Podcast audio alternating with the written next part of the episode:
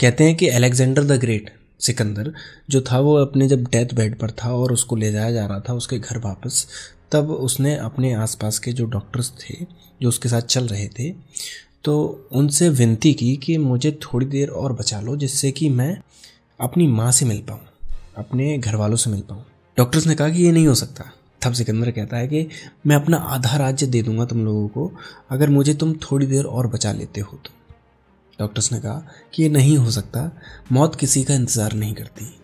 भले ही आप पूरा राज्य क्यों ना दे दो, पर हमें नहीं पता कि मौत कब आ जाए। तो हम इसमें कुछ नहीं कर सकते। तब सिकंदर कहता है, अगर मैं मर जाऊँ तो मेरी अर्थी में से हाथ बाहर निकाल देना। सभी लोग पूछते हैं कि ये तो बड़ा अजीब है, ऐसा क्यों?